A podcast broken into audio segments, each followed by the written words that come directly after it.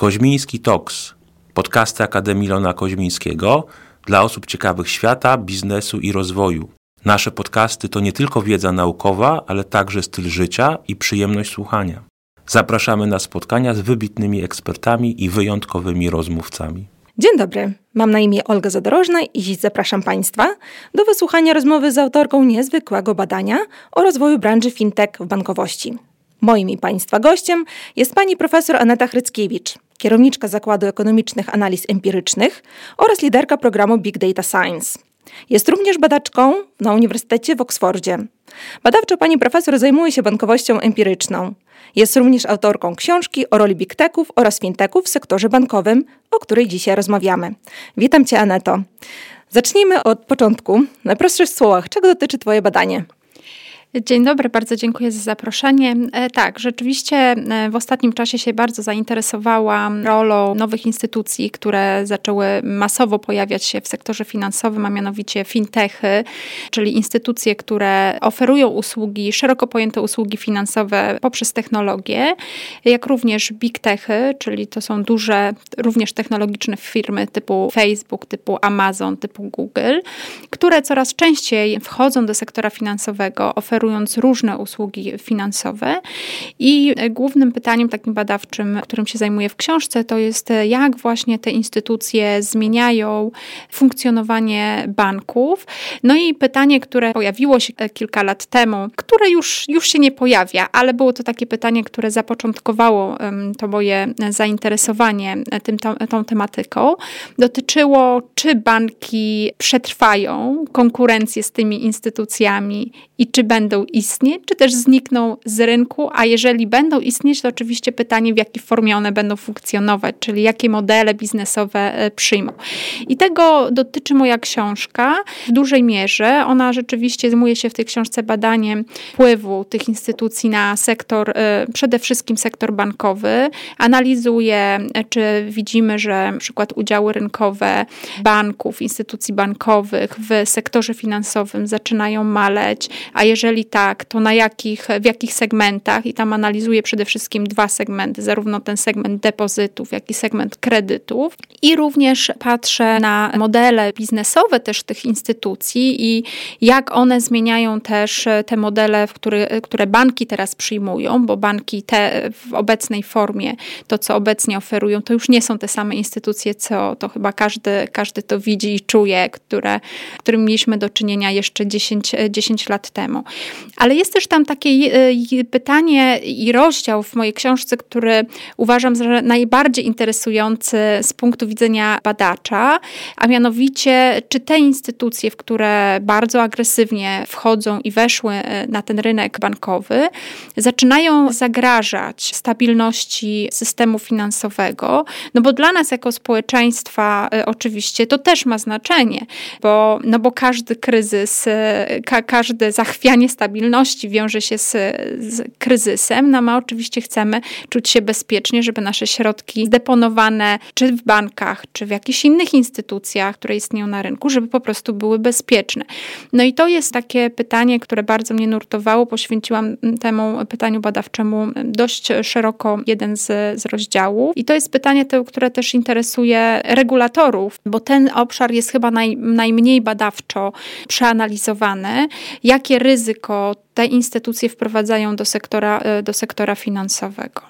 No bardzo ciekawe pytania badawcze, które analizujesz w swojej książce. Jakie wyniki płyną z tego badania? Podziel się.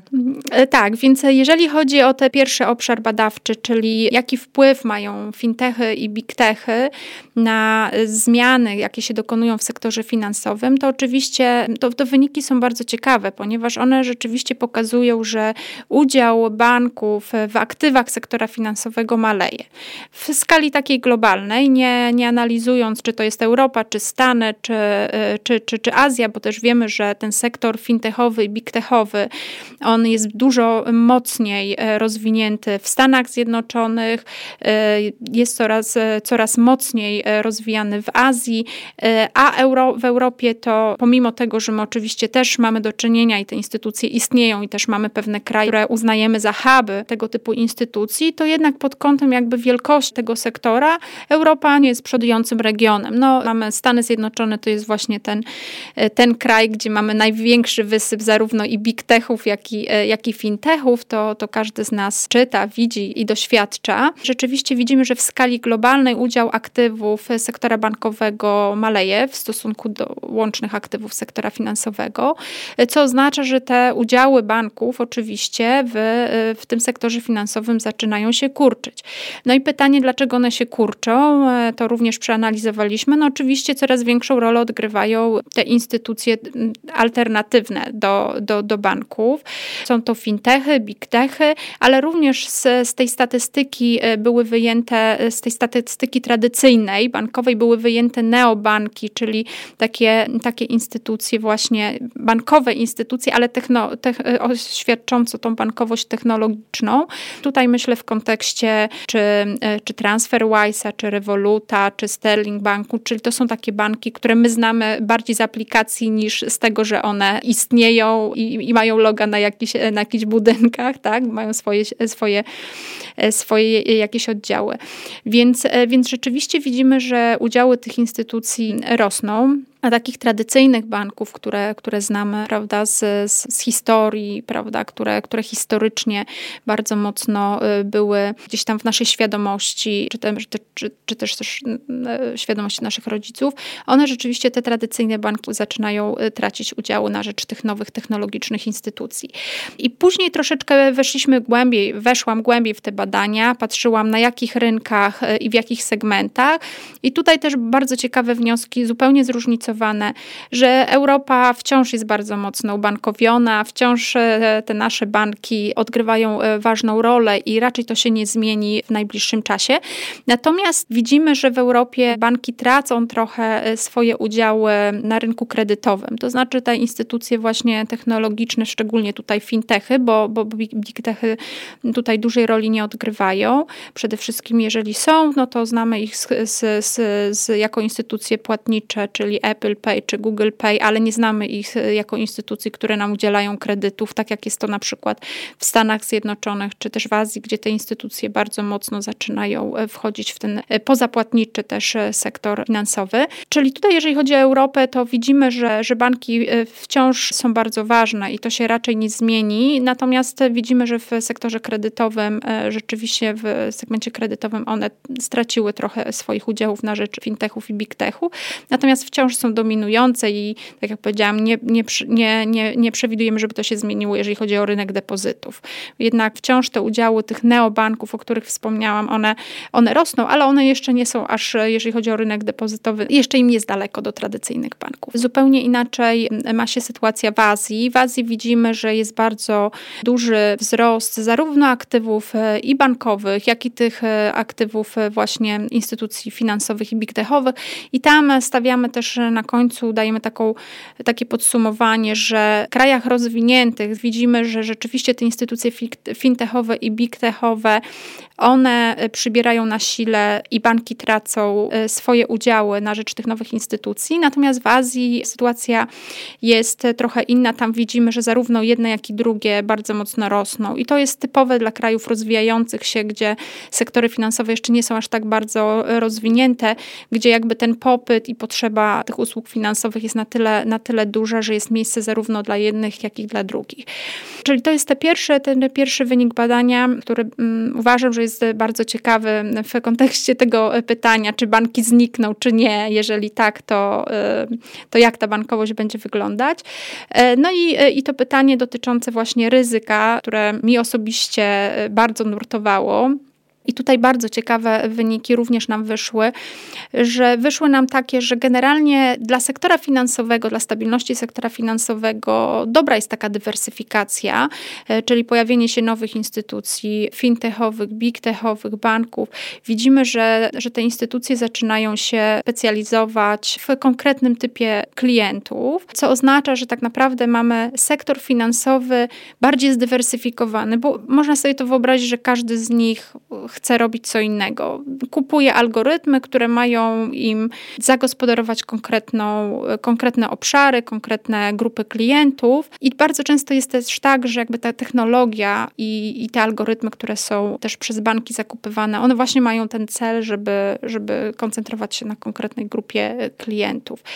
Co, co z punktu widzenia sektora finansowego powoduje taką dywersyfikację, czyli każdy z, każda z instytucji robi co innego i inni klienci są w różnych instytucjach, co oczywiście dla stabilności oceniamy jako dobre i to też nam wyszło w wynikach empirycznych, że jakby technologia zmniejsza ryzyko systemowe, globalne ryzyko niestabilności sektora finansowego, co jest bardzo dobre.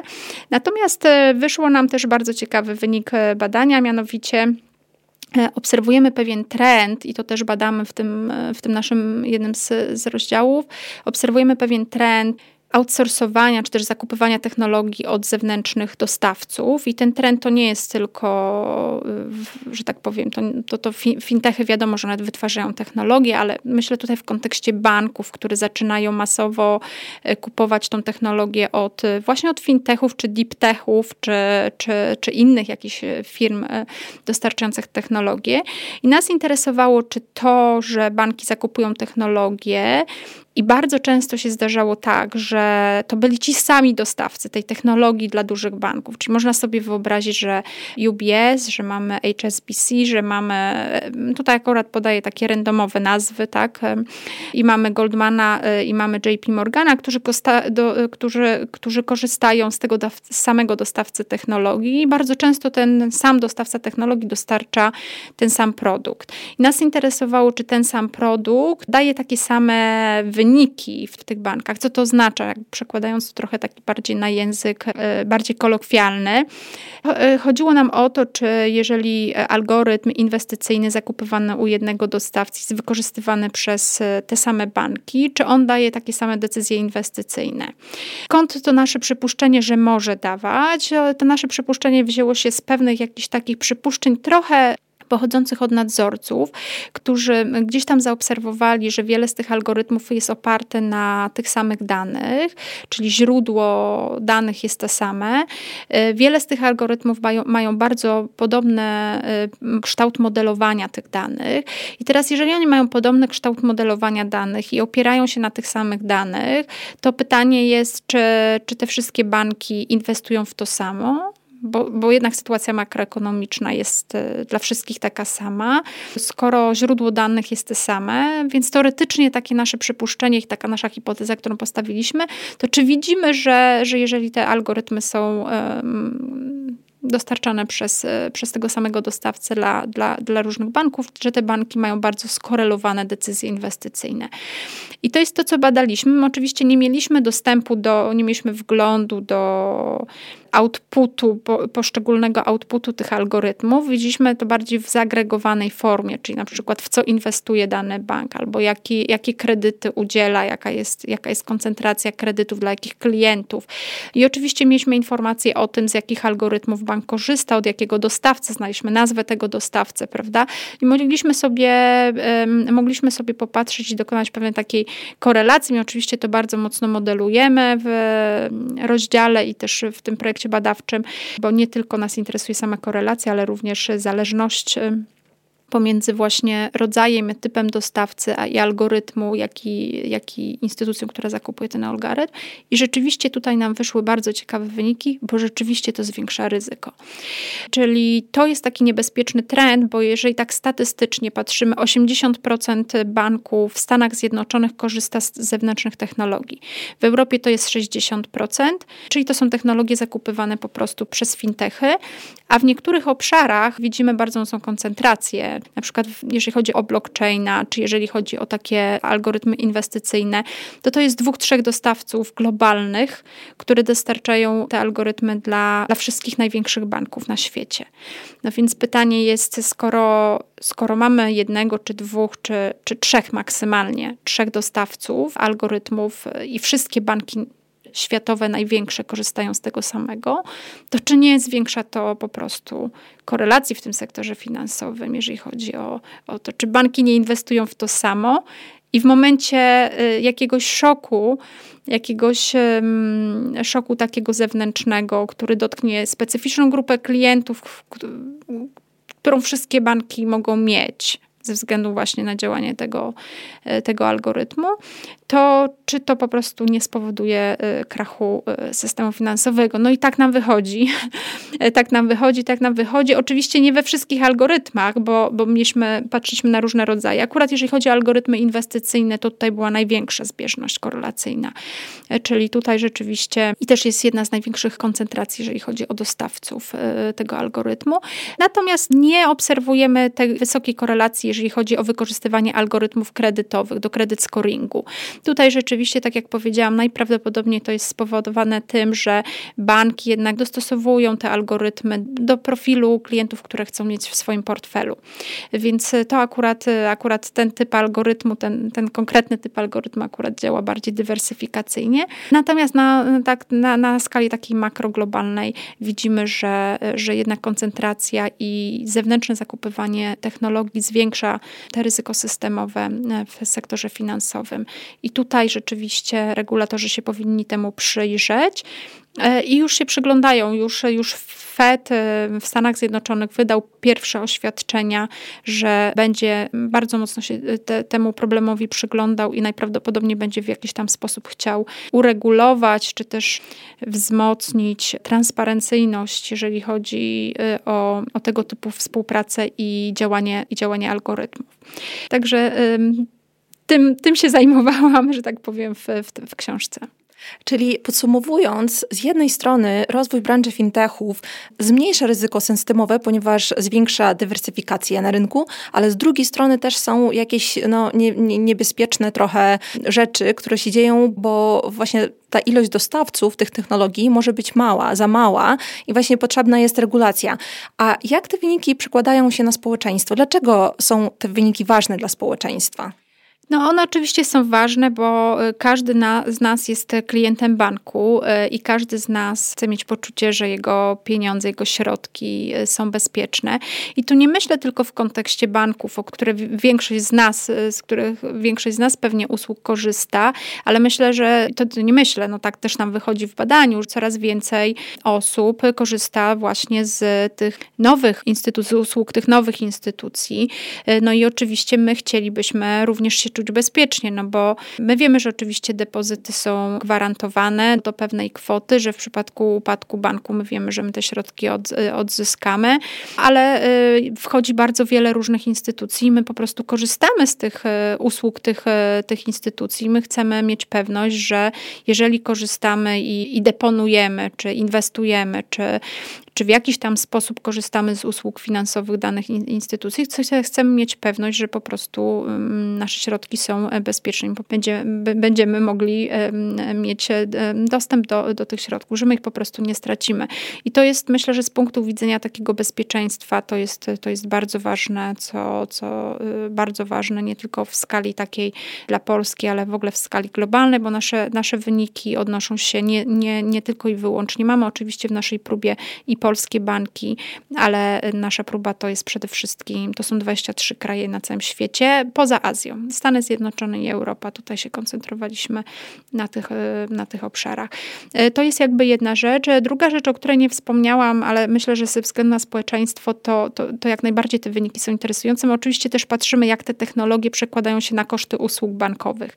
To jest, e, myślę, że dla nas to jest też bardzo ważne. Czy rozwój technologiczny i pojawienie się fintechów, rozwój technologiczny technologiczny banków, czy to y, zmniejsza koszt pośrednictwa finansowego, koszty usług bankowych, y, ale też i koszty pozyskania kredytu na przykład y, też, też badamy w naszym, w naszym badaniu. No i tutaj muszę wszystkich zmartwić, a mianowicie niestety rozwój technologiczny nie przykłada się na zmniejszenie kosztów usług finansowych. Próbujemy dociec, dlaczego tak jest. Nie mamy jeszcze, nie mamy jeszcze odpowiedzi na to pytanie. Jedno z naszych takich przypuszczeń jest to, że no niestety banki bardzo mocno, rozwój technologiczny bardzo mocno obciąża banki. Banki oczywiście mają bardzo wiele innych, jeszcze innych e, problemów czy kosztów, które muszą ponieść. No są to przede wszystkim olbrzymie koszty regulacyjne. Oprócz tych olbrzymich kosztów regulacyjnych, które co chwilę są, oczywiście te regulacje co chwilę są zaostrzane, co chwilę jakieś nowe wchodzą. Banki, no, to jest bardzo kosztowne, bardzo kosztowne dla banków. No to oczywiście oprócz tego jeszcze muszą, e, muszą inwestować w technologię, no bo jak nie będą inwestować w technologię, no to e, umówmy się, że będą traciły udziały, no bo klienci w dobie digitalizacji i w dobie aplikacji, bankowości aplikacyjnej, e, no po prostu będą odchodzili do takich instytucji, które, z których im się po prostu będzie łatwiej, taniej, każdego zakątka świata mogli korzystać. Więc banki bardzo mocno inwestują w, te, w, te, w, te, w, te, w rozwój technologiczny i najprawdopodobniej to może być przyczyną, dlaczego te koszty usług e, bankowych nie, nie, nie, nie, nie spadają. Natomiast jedynie, co rzeczywiście zaobserwowaliśmy nieznaczny spadek, to, to, e, to spadek w takich opłatach i prowizjach bankowych, w kredytach, nie w nie było tam zmian żadnych e, na marży. E, natomiast rzeczywiście, jeżeli chodzi o takie opłaty, nie wiem, opłaty za przelewy, czy opłaty za, nie wiem, jakieś dodatkowe usługi, które, które, bank, e, które bank oferuje, to rzeczywiście tutaj zauważyliśmy w ostatnim czasie spadający trend, czyli te koszty rzeczywiście, te, te opłaty rzeczywiście zaczęły trochę, trochę spadać, a, ale to jest, to tutaj mamy już odpowiedź na to pytanie. To jest wynik po prostu konkurencji fintechowych. Fintech, firmy, które po prostu wszystko oferują przez technologię, są dużo bardziej efektywne pod tym kątem. No i banki niestety muszą konkurować. Jeżeli mam, do, mam zrobić przelew, nie wiem, do, do Niemiec, to czy wykorzystam mój bank, czy wykorzystam e, inny bank, że tak powiem, technologiczny. No technologiczny weźmie niewielką opłatę, mój weźmie dużo większą, więc więc przerzucę sobie po prostu moje środki, zrobię, zrobię tą usługę gdzie indziej. Więc banki, no niestety, ale muszą konkurować w tych obszarach. No i tutaj, i tutaj rzeczywiście e, ta konkurencja pozwoliła na obniżenie e, z punktu widzenia naszego, oczywiście to jest, to, to jest oczywiście korzystne. I to są te wyniki, które dla nas, jako dla społeczeństwa, mają one znaczenie, bo wszyscy z nas korzystają po prostu z usług bankowych. A jak ten temat będzie wyglądał za 30 lat? Czy uważasz, że rzeczywiście te koszty będą e, nadal spadały dla klientów indywidualnych i czy na przykład ta branża będzie bardziej regulowana, podpadała pod większą e, ilość regulacji? E, to, to, to zdecydowanie tak będzie. To znaczy my wiemy, że już przecież pierwsze instytucje fintechowe, które, które weszły, no największy taki skok nastąpił po kryzysie finansowym w 2010, kiedy ten tak naprawdę uważamy, że 2010 to był ten pierwszy rok, kiedy rzeczywiście e, ta branża zaczęła bardzo mocno się, e, bardzo mocno się rozwijać. To jest taki początek rozwoju tej, tej branży. I oczywiście wiele z tych instytucji wchodziło, wchodziło i się pojawiało no i pojawiły się instytucje, które nagle nie miały takich kosztów jak banki, nie musiały być tak mocno uregulowane. Y, wiele, wiele, tych, wiele tych y, usług, które te instytucje wtedy świadczyły, nie były w ogóle uregulowane. Także, także można było sobie, bariery wejścia były bardzo, bardzo proste. Jak to mi kiedyś jeden z, z y, osób, który, które stworzył takiego fintecha, powiedział, no stworzenie takiego fintecha w 2010 roku to było dwa tygodnie pracy, bo jak miałeś jakiegoś architekta i jakiegoś dobrego programistę, e, to i jeszcze trzecią osobę z IT, no to sobie oni usiedli i w dwa tygodnie napisali i, i, i mogłeś otworzyć firmę i, i tak naprawdę mm, e, szybko na tym zarobić. No trochę tak to wyglądało. To dokładnie tak wyglądało w tym 2010, że wiele z tych świadczeń, które te, te instytucje zaczęły oferować w tym 2010 nie podpadało pod regulację, więc one jakby bariery wejścia, wejścia na ten rynek były bardzo E, bardzo niskie. I, e, no i oczywiście regulatorzy zaczęli dostrzegać ryzyko, które się z tym wiązało, prawda, e, że też, też bardzo dużo tych instytucji było nastawione po prostu na, na oszustwo.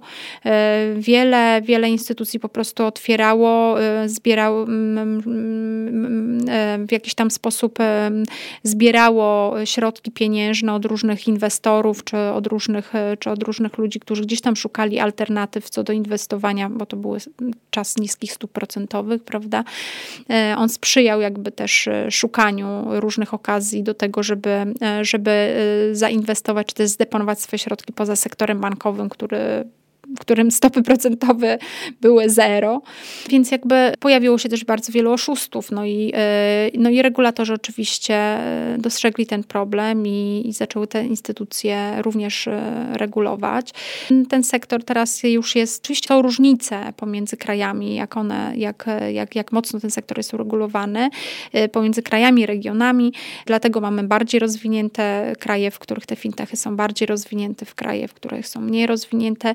Mm, ale, e, ale oczywiście mm, to będą instytucje, które będą podlegały jak najbardziej pod e, te same regulacje, myślę, e, co, co, co, co banki będą musiały się dostosować do tych samych regulacji, co, co normalne banki. Też trzeba pamiętać, że wiele tych instytucji, wiele krajów oferowały piaskownice regulacyjne, czyli zwolnienie z regulacji instytucji właśnie technologicznych, które wchodzą i mają oferować usługi finansowe dla, dla usługi finansowe ale też trzeba pamiętać, że, e, że to nie jest tak, że one to mogą robić, e, że te zwolnienia są bez końca. One tam w zależności od kraju, generalnie to było 3 do 5 lat.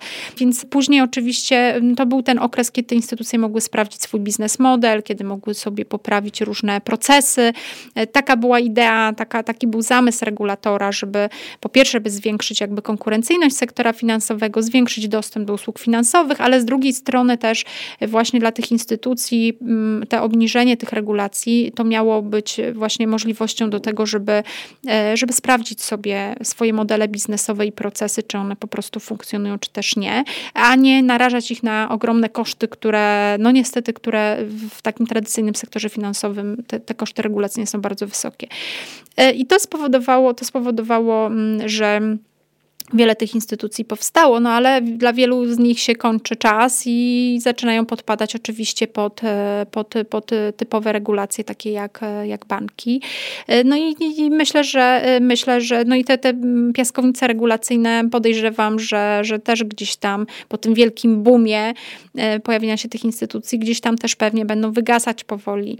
Więc, więc myślę, że to sektor, że to będzie na pewno ten sektor zdecydowanie zdecydowanie będzie tak samo uregulowany jak, e, jak typowy sektor finansowy, co oznacza, że wiele z tych instytucji nie przetrwa e, albo po prostu zostanie wchłoniętych. Już teraz mamy taki trend, że, że wiele z nich po prostu albo niestety musiało zamknąć swoją działalność, albo musiało się pogodzić z tym, że nie stworzą drugiego Google'a e, albo drugiego Facebooka, tylko po prostu musieli sprzedać swoje biznesy do, do, dla dużych banków. Wiele takich przypadków, a, z, a te, które miały bardzo mocne zaplecze kapitałowe, bardzo mocne też zaplecze takie ze strony właśnie mm, firm venture capital, e, no to, e, to zdecydowały się na poszerzenie swojej działalności i wiele z nich już są typowymi instytucjami bankowymi, typowymi bankami. No tutaj myślę sobie w kontekście Klarny, czy w kontekście nawet Revoluta e, przywoływanego, który przecież jak wchodził na rynek, no to nie był bankiem. Prawda? Więc wiele z tych instytucji fintechowych, które wchodziły na rynek po, po tym kryzysie finansowym. Wiele z nich e, musiało się pogodzić, e, podjąć taką no, trudną decyzję po kilkunastu latach, co zrobić. Wiele z nich, tak jak powiedziałam, upadło. Wiele z nich musiało się pogodzić z tym, że jednak nie będą kolejnym Googlem, bo to trzeba, trzeba też pamiętać, że to był taki moment, kiedy wszyscy myśleli, że jak stworzą ten fintech, to, to, to uda im się stworzyć e, sukces na miarę Google czy Amazona. To, to ja w tym środowisku trochę funkcjonowałam, więc wiem, że każdy miał takie marzenie. E, no i nagle się okazało, że to wcale nie jest takie proste, żeby to marzenie spełnić. Do tego są potrzebne ogromne pieniądze, e, a mm, wiemy, że pomiędzy, pomiędzy jeszcze się pojawiło wiele innych rzeczy, gdzie ten dostęp do tego, e, do tego finansowania też został ograniczony, bo na przykład pandemia była takim momentem, kiedy, kiedy fundusze venture capital ograniczyły bardzo mocno e, swoją podaż e, środków. Więc, więc nagle się okazało, że ci, którzy nie mieli takiego mocnego zaplecza, po prostu musieli podjąć twardą decyzję, co dalej, tak? I albo musieli po prostu się pożegnać, przebranżowić, albo musieli po prostu sprzedać. Jeżeli mieli dobry produkt, dobrą technologię, no to wiele z nich po prostu sprzedało to dla banków. I to to jest to, co powiedziałam, że 80% banków w Stanach Zjednoczonych ma zakupioną technologię właśnie od e, fintechów, deep techów, a 60% w Europie. Więc to jest ten trend, który, to jest ten trend. Ja, ja w ogóle myślę, że ja w ogóle myślę, że te fintechy, że era fintechów się powoli już kończy, bo one miały rację bytu w momencie, kiedy rzeczywiście były te piaskownice regulacyjne, kiedy były zwalniane z regulacji, ten sektor nie był tak mocno uregulowany, koszty stworzenia technologii też jeszcze nie były aż tak wysokie, jakie są, jakie są, jakie są teraz. I ja myślę, no, no i w ogóle zbudowanie skali dla fintechu, no to to jest, to, to, to, są kolosalne pieniądze. To są, to jest, wiele fintechów nie doszacowuje, e, bo gdzieś tam widziałam takie wyliczenia, pozyskanie jednego klienta na przykład w takim fintechu, e, jakim jest na przykład fintech inwestycyjny, taki robo-advisor z Wielkiej Brytanii, Natmeg, pozyskanie jednego klienta to jest koszt około 180 e, funtów. No to proszę sobie wyobrazić koszt 180 funtów, a fintech, który zasady ma być dużo bardziej korzystniejszy aniżeli bank, czyli generalnie niskie koszty, ale buduje sobie, buduje sobie biznes model na skali, y, no to ile trzeba pozyskać tych klientów, żeby on rzeczywiście stał się, stał się rentowny? Trzeba pamiętać, że ten fintech też jak stworzył technologię, to ta technologia nie może stać w miejscu, bo, te, bo to środowisko, w którym obecnie żyjemy jest strasznie dynamiczne, więc cały czas trzeba coś oferować dla tych klientów nowego, lepszego, ciekawszego i tańszego. Więc on cały czas też musi inwestować swoje, swoje środki, żeby być konkurencyjnym, żeby klienci od niego nie uciekli do innej instytucji, która powstała, bądź bądź, bądź, bądź mm, do banku, w którym, który nagle wdrożył technologię i też jest konkurencyjny, prawda? Więc, e, więc to są ol, ol, olbrzymie, to są kolosalne e, koszty stworzenia skali dla takiego fintechu i dlatego mi się wydaje, że era fintechów w ogóle powoli się kończy. Ja myślę, że, że niedługo nastąpi era big techów i to jest to, co widzimy w Stanach Zjednoczonych, gdzie Facebook, oczywiście Facebook cały czas tam tutaj dozuje te informacje, że, że on wejdzie do sektora finansowego, ale ja myślę, że to prędzej czy później się, e, się stanie. No Google już, już jest instytucją płatniczą, ale już w, w Stanach Zjednoczonych, czy też w Azji e, już e, również wszedł w, w, rynek, w rynek kredytów. Amazon jest, Amazon jest takim ciekawym przykładem, bo Amazon, jeżeli chodzi o, o Stany Zjednoczone, to jest liderem dla udzielania kredytów dla małych i średnich przedsiębiorstw. Więc my widzimy, ja myślę, że teraz będzie następowała era big techów, którzy sobie testują te swoje modele biznesowe na różnych rynkach, te modele właśnie w tym sektorze finansowym, a też trzeba pamiętać, że przychody z, z reklam, z których e, tak naprawdę Facebook czy Google żyli, e, one już się bardzo mocno kurczą i gdzieś tam i jakby ten rynek już jest, też się zrobił na tyle, na tyle konkurencyjny, że oni widzą, żeby, że oni muszą poszerzyć zasięg e, swojej działalności. No i oczywiście e, mają olbrzymią bazę klientów, mają technologię, to gdzie to mogą zutylizować? No oczywiście w sektorze finansowym. E, to jest najlepszy, naj, najszybszy i naj, największy zwrot, jaki z, z, z tego swojego kapitału, który mają, tych aktywów, które mają, mogą, mogą osiągnąć.